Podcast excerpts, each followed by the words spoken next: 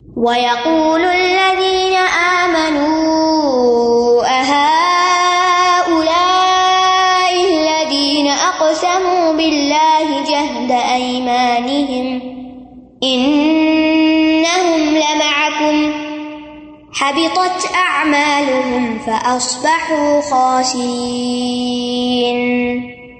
اور وہ لوگ جو ایمان لائے کہتے ہیں، کیا یہی وہ لوگ ہیں جنہوں نے اللہ کے نام کی پکی قسمیں کھائی کہ بے شک وہ ضرور تمہارے ساتھ ہیں۔ ان کے اعمال ضائع ہو گئے تو وہ خسارا پانے والے ہو گئے۔ یعنی مسلمان جب جنگ کے وقت منافقین کو یہود کا، کفار کا ساتھ دیتے ہوئے دیکھتے ہیں، تو تعجب سے کہتے ہیں کہ یہ وہی لوگ ہیں جنہوں نے ہم سے پکی قسمیں کھائی تھی کہ ہم تمہارے ساتھ ہیں اور آج ان کی ہمدردیاں کسی اور کے ساتھ ہیں۔ وہ یقول الدین آ ایمان والے کہیں گے اہا یہاں اہا جو استفام ہے، تعجب کری۔ کیا یہ وہ لوگ ہیں؟ کیا یہ ہے وہ لوگ؟ اقسم و بلّہ جہد ایمان جنہوں نے اللہ کے نام کی پکی قسمیں کھائی کس بات پر؟ ان نہ لما کہ ہم تمہارے ساتھ ہیں۔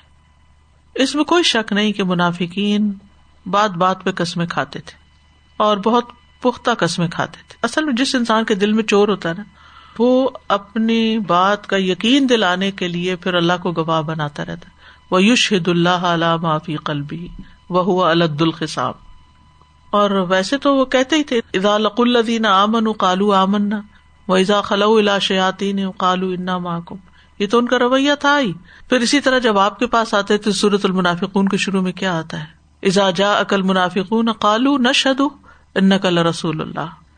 پھر اسی طرح صورت توبہ میں آتا ہے وہ یا لفون بلّہ ان لمن کم وہ قسمیں کھا کے کہتے ہیں کہ وہ تم ہی میں سے ہے تمہارے ساتھ ہیں۔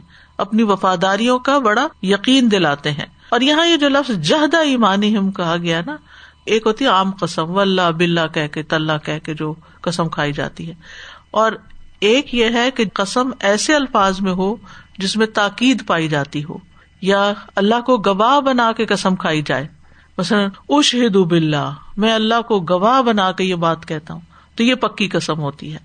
اور اسی طرح یہ کہ اگر کوئی کہے کہ میں اللہ کی قسم کھا کے کہتا ہوں، میں یہ کام ضرور کروں گا، یہ بھی پکی قسم ہوتی ہے۔ تو وہ بہت یقین دہانی کراتے تھے پکی قسم کھا کے کہ ہم مسلمان ہیں۔ لیکن حقیقت میں وہ مسلمان نہیں تھے۔ انہوں نے مسلمانوں کا ساتھ دینے کی بجائے مسلمانوں کو جنگوں میں نقصان پہنچایا جیسے جنگ عہد میں آپ جانتے ہیں۔ حبی معلوم ایسے دھوکہ بازوں کے عمل ضائع ہو گئے۔ استخر اللہ۔ یعنی جو انہوں نے نمازیں پڑھی، جو انہوں نے صدقے کیے، جو انہوں نے بظاہر نیک کام کیے یعنی اسلامی شاعر کے علاوہ بھی اگر کوئی خیر کے کام کیے، سب ضائع۔ کیونکہ ان کا ان کو کوئی ریوارڈ نہیں ملنے والا۔ فس خاصرین استخر اللہ۔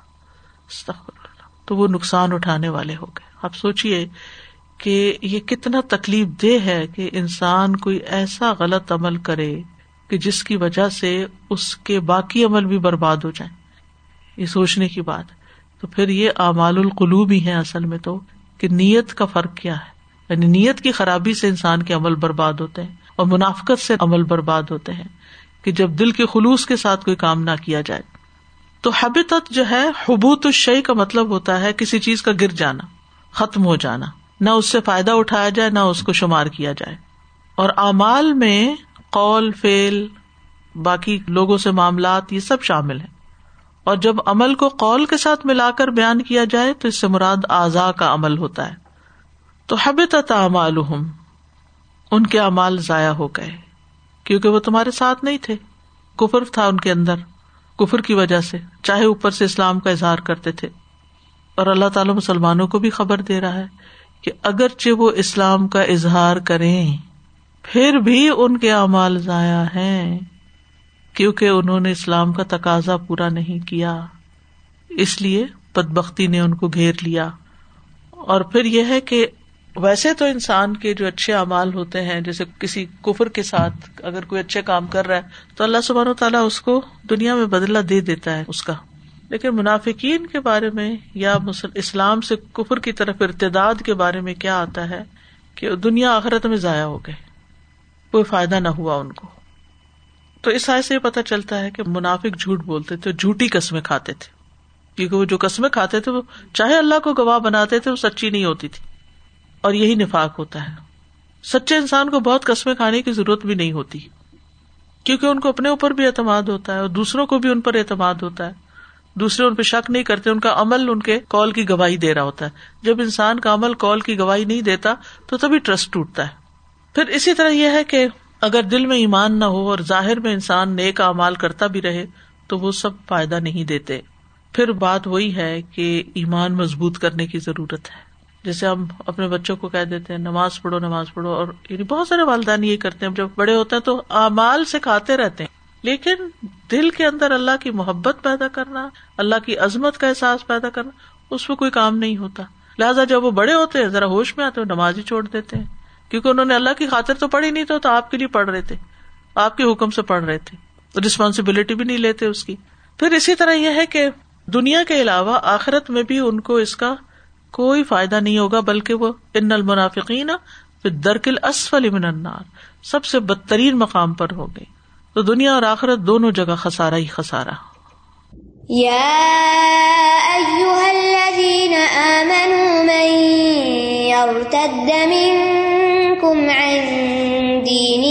فسوف يأتي الله بقوم۔ فسوف يأتي الله بقوم يحبهم ويحبونه أذلة على المؤمنين أذلة على المؤمنين، أعزة على الكافرين، يجاهدون في سبيل الله ولا يخافون لومة لائم ذلك فضل الله يؤتيه من يشاء. والله واسع عليم. اے لوگو، جو ایمان لائے ہو، تم میں سے جو کوئی اپنے دین سے پھر جائے گا، تو ان قریب اللہ ان کی جگہ ایسے لوگ لے آئے گا، جن سے وہ محبت کرے گا اور وہ اس سے محبت کریں گے۔ وہ مومنوں پر بہت نرم ہوں گے، کافروں پر بہت سخت۔ وہ اللہ کے راستے میں جہاد کریں گے۔ اور کسی ملامت کرنے والے کی ملامت سے نہیں ڈریں گے۔ یہ اللہ کا فضل ہے۔ وہ جسے چاہتا ہے عطا کرتا ہے اور اللہ وسط والا، خوب علم والا ہے۔ ایمان والوں کو خطاب ہے پھر، اور خطاب کے بعد مرتدین کے بارے میں پیشن گوئی کی گئی ہے۔ اللہ سبحان و تعالیٰ ماضی، حال، مستقبل سب کچھ جانتا ہے۔ عالم الغیب و شہادہ ہے۔ اسے پہلے سے ہی معلوم تھا کہ رسول اللہ صلی اللہ علیہ وسلم کی وفات کے بعد بہت سے ارب قبائل اسلام سے مرتد ہو جائیں گے۔ آپ کو معلوم ہے، حضرت ابو بکر رضی اللہ عنہ نے مرتدین سے جنگ بھی کی تھی۔ تو آئندہ کے لیے ابھی سے ہی وارن کر دیا گیا، بتا دیا گیا۔ تو جب نبی صلی اللہ علیہ وسلم فوت ہوئے، تو تین مقامات، مکہ، مدینہ اور بحرین، اس کے علاوہ تمام علاقوں سے ارب قبائل کی مرتد ہونے کی خبریں آنے لگی سوچیے کتنا بڑا فتنا تھا یہ۔ وہ کہنے لگے، ہم نماز پڑھیں گے زکات نہیں دیں گے۔ تو حضرت ابو بکر نے کیا کیا؟ انہوں نے کہا کہ اگر کوئی ایک رسی بھی نہیں دے گا جو نبی صلی اللہ علیہ وسلم کے زمانے میں دیتا تھا، تو میں اس کے خلاف بھی جنگ کروں گا۔ اور انہوں نے اس کی بنیاد ایک حدیث کو بنایا تھا یعنی کہ کس کس بنیاد پر لوگ اپنا خون مجھ سے بچا سکتے ہیں۔ تو بہرحال یہ بھی قرآن مجید کے معجزات میں سے ایک ہے کہ آئندہ کے بارے میں بھی اس میں خبریں پائی جاتی ہیں۔ ایک غیبی معاملہ تھا، یہ قرآن کی سچائی پر بھی دلیل ہے کہ نبی صلی اللہ علیہ وسلم کو تو اس کا پتا نہیں تھا کہ یہ ہونے والا ہے۔ آپ کے بعد ہی یہ ہوا۔ اور ایک مدت بعد ہوا۔ تو فرمایا، یا اللہ امن اے لوگ جو ایمان لائے میں تدم ان کو مندی تم میں سے جو کوئی اپنے دین سے پھرے گا یعنی اللہ اور اس کے رسول کی تصدیق چھوڑ دے گا، یا اس کی شریعت پر عمل چھوڑ دے گا، یا کوئی اور دین اختیار کر لے گا، تو پھر کیا ہوگا؟ فصو فیات اللہ بقومن اللہ تعالی ایسے لوگوں کو لے آئے گا یو ہبو ہم و یو ہبو نہ وہ ان سے محبت کرے گا اور وہ اس سے محبت کرے گا اللہ تعالیٰ تم سے اوروں کو بدل دے گا۔ وہ ان تطول یستب دل قومن غی رقم تم ملائے کن اور یہ تاریخ میں ہوا۔ اگر آپ مسلمانوں کی تاریخ پر غور کریں تو آپ دیکھیں گے کہ سب سے پہلے لبیک کہی اربوں نے۔ پھر جب ارب جو تھے وہ پیچھے ہٹے تو اس کی جگہ اللہ سبحان و تعالیٰ کردوں کو لے آیا۔ یہ نور الدین زنگی اور یہ بہت سارے لوگ جو تھے، یہ کرد تھے صلاح الدین ایوبی، اور اس کے علاوہ اور بھی کئی نام ملتے ہیں۔ پھر جب ان کے اندر زوال آیا، تو اللہ سبحان و تعالیٰ اوروں کو لے آیا۔ جیسے تتار آ گئے، پھر اس کے علاوہ فارس، پھر یہ پیچھے ہٹے، تو اللہ تعالیٰ ترکوں کو لے آیا۔ تو مختلف اقوام نے اسلام قبول کیا اور انہوں نے اسلام کو ترقی دی اور وہ آگے لے کے چلے۔ تو فصو فیات اللہ بقوم اور اس قوم کی علامت کیا ہوگی؟ یحب ہم اللہ ان سے محبت کرتا ہوگا۔ اللہ تعالیٰ نے اپنی محبت کا پہلے ذکر کیا۔ وہ یو نہ ہو وہ بھی اس سے محبت کریں گے۔ یعنی وہ اللہ کے محبوب ہوں گے اور اللہ ان کا محبوب ہوگا۔ دوسری صفت کیا بتائی گئی؟ اہل ایمان کے لیے نرم ہوں گے اور دشمنوں کے لیے سخت ہوں گے۔ جیسے اقبال نے کہا نا، وہ ہلکا یا آرام تو بریشم کی طرح نرم۔ رز میں حق کو باطل ہو تو فولاد میں تیسری خوبی کیا ہوگی ان کی کہ وہ اللہ کے راہ میں جہاد کریں گے۔ اور چوتھی خوبی کیا ہوگی کہ اللہ کے راستے میں کسی کی ملامت سے نہیں ڈریں گے۔ تو جو پہلی بات ہے کہ اللہ تعالیٰ ان سے محبت کرے گا، تو اللہ تعالیٰ کی محبت اپنے بندوں کے لیے قرآن مجید میں ثابت ہے۔ سورت البروج میں آتا ہے وہ الغفور الودود۔ اللہ وہی ہے جو بے حد بخشنے والا، نہایت محبت کرنے والا ہے۔ اور اللہ کی محبت کا انداز کیا ہے؟ جب اللہ تعالیٰ کسی سے محبت کرتا ہے تو جبریل کو آواز دیتا ہے کہ اللہ فلاں بندے سے محبت کرتا ہے، تم بھی اس سے محبت کرو۔ تو جبریل اس سے محبت کرنے لگتے ہیں۔ پھر جبریل تمام آسمان والوں میں آواز دیتے ہیں کہ اللہ فلاں بندے سے محبت کرتا ہے، تم بھی اس سے محبت کرو۔ پھر تمام آسمان والے اس سے محبت کرنے لگتے ہیں۔ اس کے بعد وہ زمین والوں میں بھی مقبول اور محبوب بن جاتا ہے۔ اللہ کی محبت حاصل کرنے کے لیے کیا کرنا چاہیے؟ نمبر ون، احسان کی روش، کیونکہ ان اللہ یحب المحسنین۔ اور احسان کیا ہے؟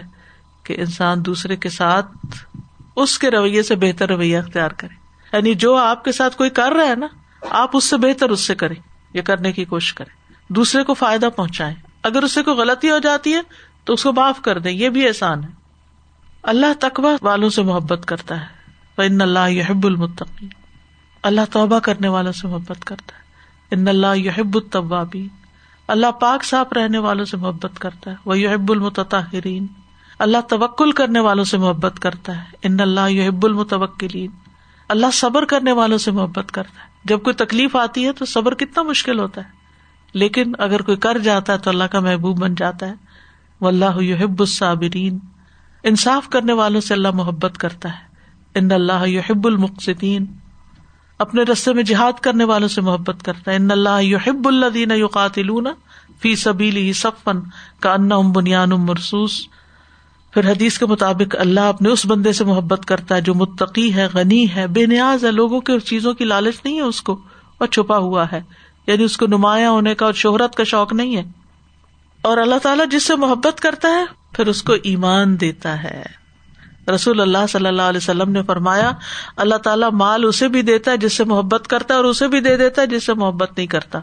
لیکن ایمان صرف اسے دیتا ہے جس سے وہ محبت کرتا ہے۔ تو دل میں اگر ایمان بڑھ رہا ہے نا، تو سمجھے یہ اللہ کی محبت کی علامت ہے۔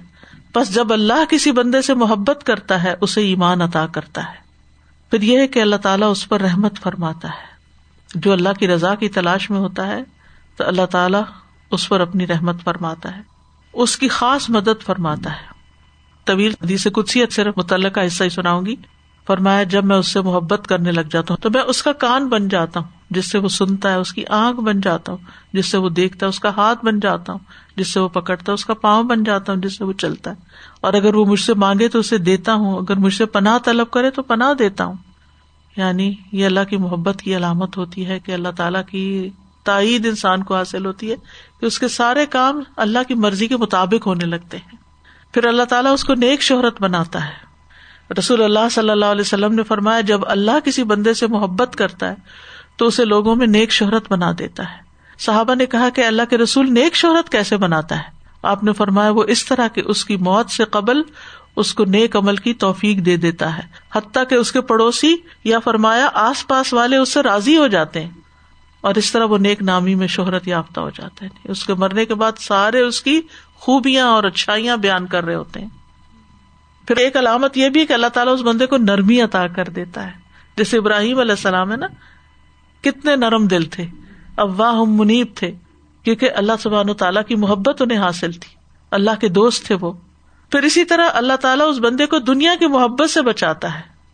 حدیث میں آتا ہے، اللہ ضب اپنے جس بندے سے محبت کرتا ہے، اسے دنیا سے اس طرح بچاتا ہے جیسے تم لوگ اپنے مریض کو کھانے پینے سے بچاتے ہو، کہ تم اس پر خوف رکھتے ہو یعنی طبیعت کی خرابی کا۔ پھر اسی طرح اللہ تعالیٰ اس بندے کو آزمائش میں ڈال دیتا ہے۔ اللہ تعالیٰ جب کسی قوم سے محبت کرتا ہے تو انہیں آزما لیتا ہے۔ پھر جو شخص صبر کرتا ہے، اسے صبر ملتا ہے اور جو جزا فضا کرتا ہے، اس کے لیے جزا فضا ہوتی ہے۔ پھر فرمایا وہ یو ہبو نہ وہ بھی اللہ سے محبت کرتے ہیں۔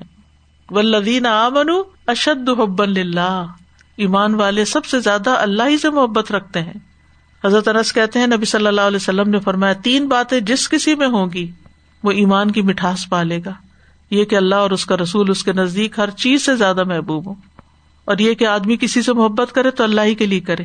اور یہ کہ کفر میں دوبارہ لوٹنے کو اس طرح ناپسند کرے جیسے آگ میں پھینکے جانے کو ناپسند کرتا ہے۔ اللہ سے محبت کی چار اقسام ہوتی ہیں یعنی جو بندے اللہ سے محبت کرتے ہیں۔ ابن القیم کہتے ہیں، اللہ سے محبت کی چار قسمیں ہیں۔ ان میں فرق کرنا ضروری ہے۔ اور جو لوگ گمراہ ہوئے، وہ اس وجہ سے گمراہ ہوئے کہ انہوں نے محبت کی چاروں اقسام میں فرق نہیں کیا۔ نمبر ایک، اللہ سے محبت ہونا، اور یہ مشرق، یہودی، عیسائی سب کرتے ہیں۔ کسی سے بھی آپ بات کریں، جو اللہ کو مانتا ہو، وہ اللہ سے محبت کا دعوی کرے گا۔ لیکن صرف اللہ کی محبت ہونا نجات پانے کے لیے کافی نہیں۔ جب تک انسان شرک سے نہ بچے، نافرمانیوں سے نہ بچے۔ انسان یہ دعوی نہیں کر سکتا، میں تو اللہ سے بہت محبت کرتی ہوں، اس لیے مجھے یقین ہے اللہ مجھے سزا نہیں دے گا۔ یہ بھی دیکھو، اللہ بھی تم سے کرتا یا نہیں کرتا؟ دوسری چیز، اس چیز سے محبت کرنا جس سے اللہ محبت کرتا ہے۔ اس چیز سے محبت کرنا جس سے اللہ محبت کرتا ہے۔ یہ محبت انسان کو اسلام میں داخل کر دیتی ہے، کفر سے نکال دیتی ہے۔ اور اللہ کو تمام لوگوں سے زیادہ محبوب وہ ہے جو اس محبت کو زیادہ قائم کرنے والا ہو اور وہ محبت اس میں شدید ہو یعنی اللہ کی اطاعت جتنی زیادہ ہوگی۔ تیسری بات، اللہ کی رضا اور اللہ کی خاطر محبت کرنا۔ یعنی جس چیز سے اللہ محبت کرتا ہے، اس سے محبت کرنے کے لوازمات میں سے یہ ہے کہ اس چیز سے اللہ ہی کے لیے محبت کی جائے۔ اور اس چیز سے محبت درست نہیں ہوتی جب تک کہ وہ محبت اللہ کی رضا کے لیے نہ ہو۔ یعنی اس محبت سے اللہ کی رضا حاصل ہو، نہ کہ اس محبت میں پڑھ کے انسان اللہ کی نافرمانی کے کام کرنے لگے۔ اور باقی جو اولاد سے، شوہر سے، بہن بھائیوں سے محبت ہوتی ہے، جبلی محبت ہوتی ہے۔ انسٹنکٹ میں ہوتی ہے انسان کے اللہ نے وہ ڈالی ہوئی ہے۔ چوتھی چیز، اللہ جیسی محبت کسی اور سے نہ کرنا۔ کیونکہ مشرقین جو تھے، وہ بتوں سے ایسی ہی محبت کرتے تھے۔ بلکہ اس سے بھی زیادہ۔ تو انسانوں کی محبت بھی اللہ کی محبت کے تابع ہو۔ اور جو جبلی محبت ہوتی ہے، جس کو فطری محبت بھی کہتے ہیں، تو یہ انسان کو کئی چیزوں سے ہوتی ہے۔ کھانے پینے سے ہوتی ہے۔ بھوک لگتی ہے تو کھانا اچھا لگتا ہے۔ پہننے اوڑھنے سے ہوتی ہے۔ دنیا کی اور چیزوں سے محبت ہوتی ہے۔ سونے کی محبت، کئی لوگوں کو نیند کی محبت ہوتی ہے، کئی لوگوں کو جیولری سے محبت ہوتی ہے، کسی کو کسی چیز یہ محبت کیا مضموم ہے، یہ محمود ہے۔ اب یہ بات بہت ضروری ہے جاننی کچھ لوگ ایکسٹریم پہ چلے جاتے ہیں۔ کچھ لوگ تو بالکل ان محبتوں میں کھوئے ہوئے ہیں۔ اور کچھ لوگ ٹوٹل کنارا کشی ان چیزوں سے۔ کیا بچوں سے محبت ہو سکتی ہے؟ میاں سے محبت ہو سکتی ہے؟ بہن بھائیوں سے ہو سکتی دوستوں سے ہو سکتی ہاں یہ محبت اس وقت تک مضموم نہیں جب تک یہ اللہ کے ذکر سے نہیں پھیرتی۔ اگر یہ اللہ کے ذکر سے پھیر دیتی ہے اور اپنے اندر آپ کو اتنا انوالو کر دیتی ہے کہ آپ اللہ کو بھولنے لگتے ہیں، اللہ کی نافرمانی ان کی وجہ سے کرتے ہیں۔ تو یہ مضموم محبت ہے۔ پھر یہ پسندیدہ نہیں۔ کیونکہ یا یو الدین امن لا تلحکم امبال حکم ولا اولاد حکم ان ذکر اللہ۔ ممئی فال ظال کا فولا کا ہم الخاصرون رجال لا تلہم تجارت ولا بے ان ذکر اللہ۔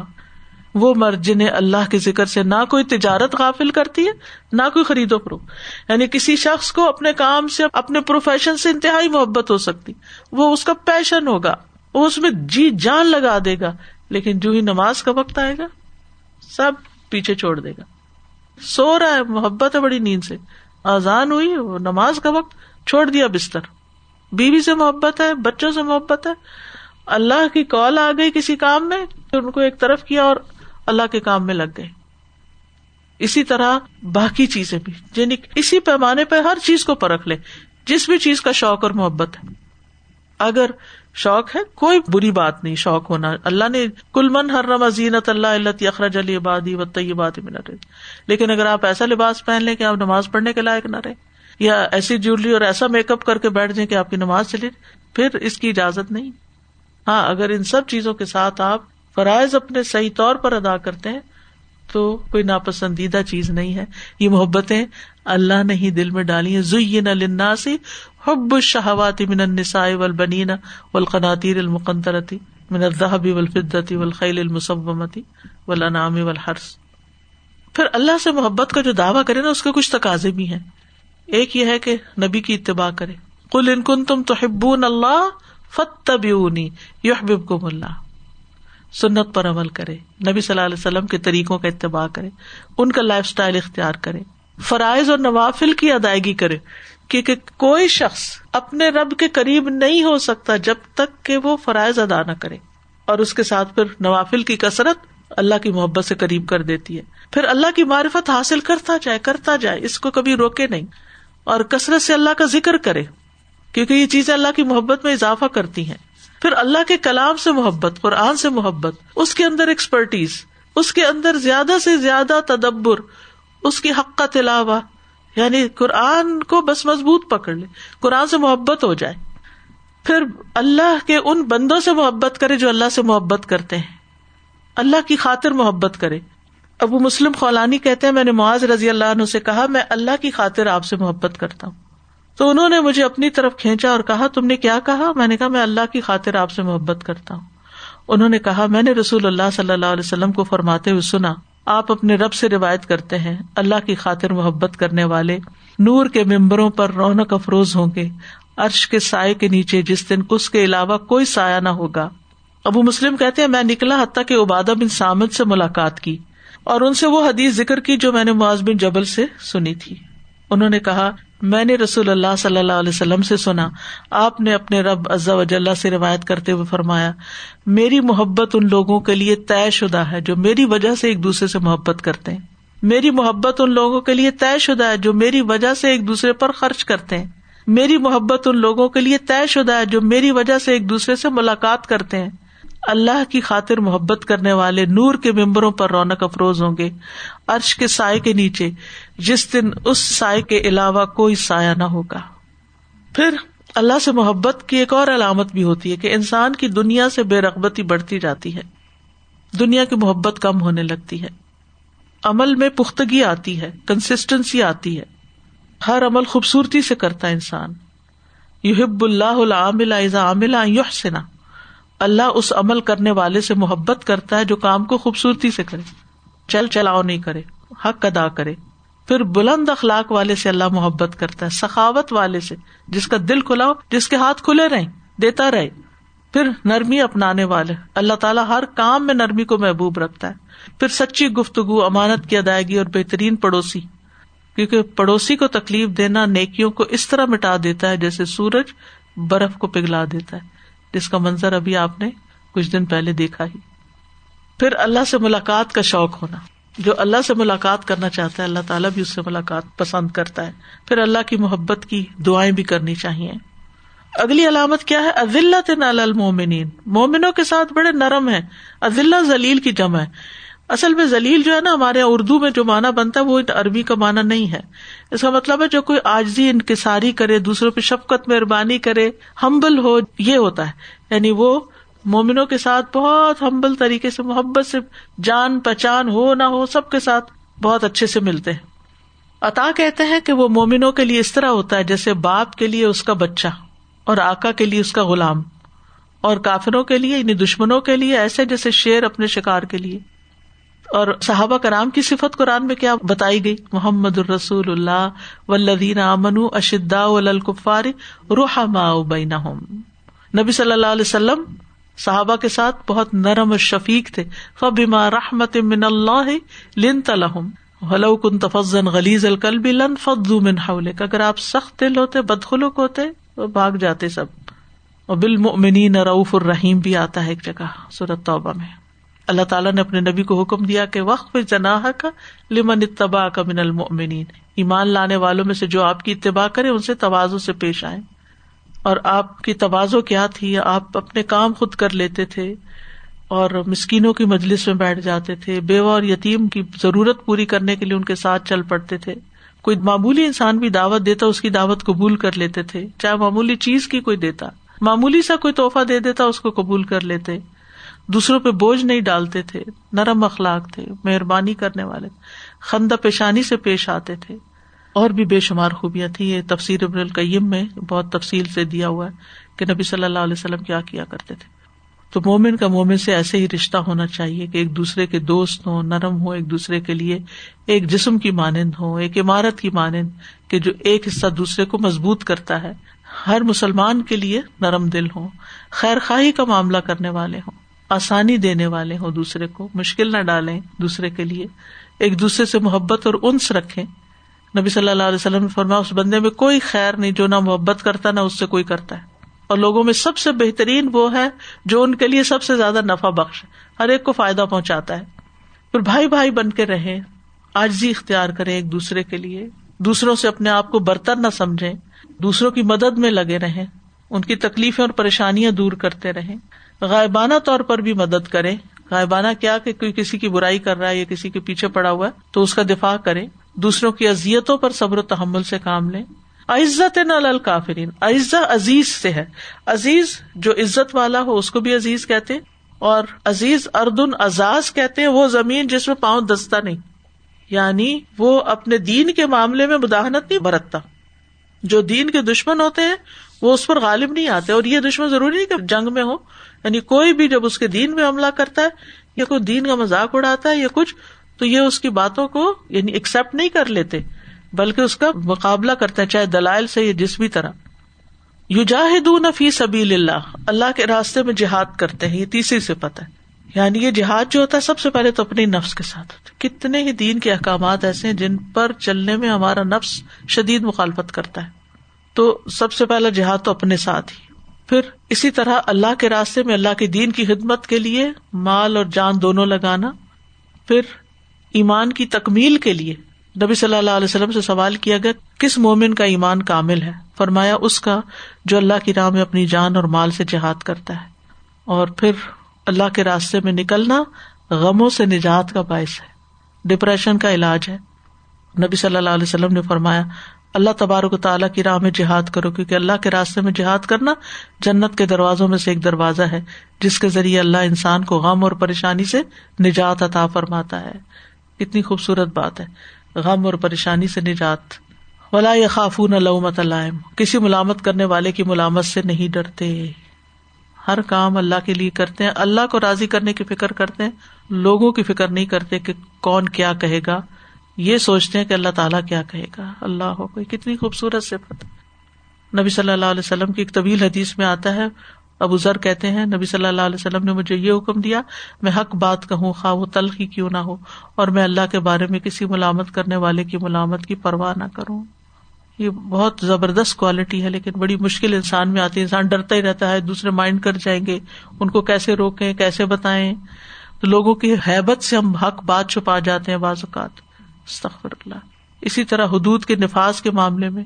پھر فرمایا، آخر میں ذالی کا فضل اللہ یوتی ہی میشا یہ اللہ کا فضل ہے، جس کو چاہتا ہے، عطا کرتا ہے۔ اللہ واسع نلیم اور اللہ بڑی وسط والا، بہت جاننے والا ہے۔ اس کو پتا ہے کون اس کے فضل کا مستحق ہے اور کون نہیں۔ کس کو یہ فضل دینا چاہیے اور کس کو نہیں۔ اللہ سبحان و تعالیٰ ہمیں اپنے فضل اور رحمت سے نوازے۔ واخر داوانا الحمد للہ رب العالمین۔ سبحان اللہ و بحمد کا اشد اللہ اللہ اللہ انت۔ استخر کا و اطوب السلام علیکم و رحمۃ اللہ وبرکاتہ۔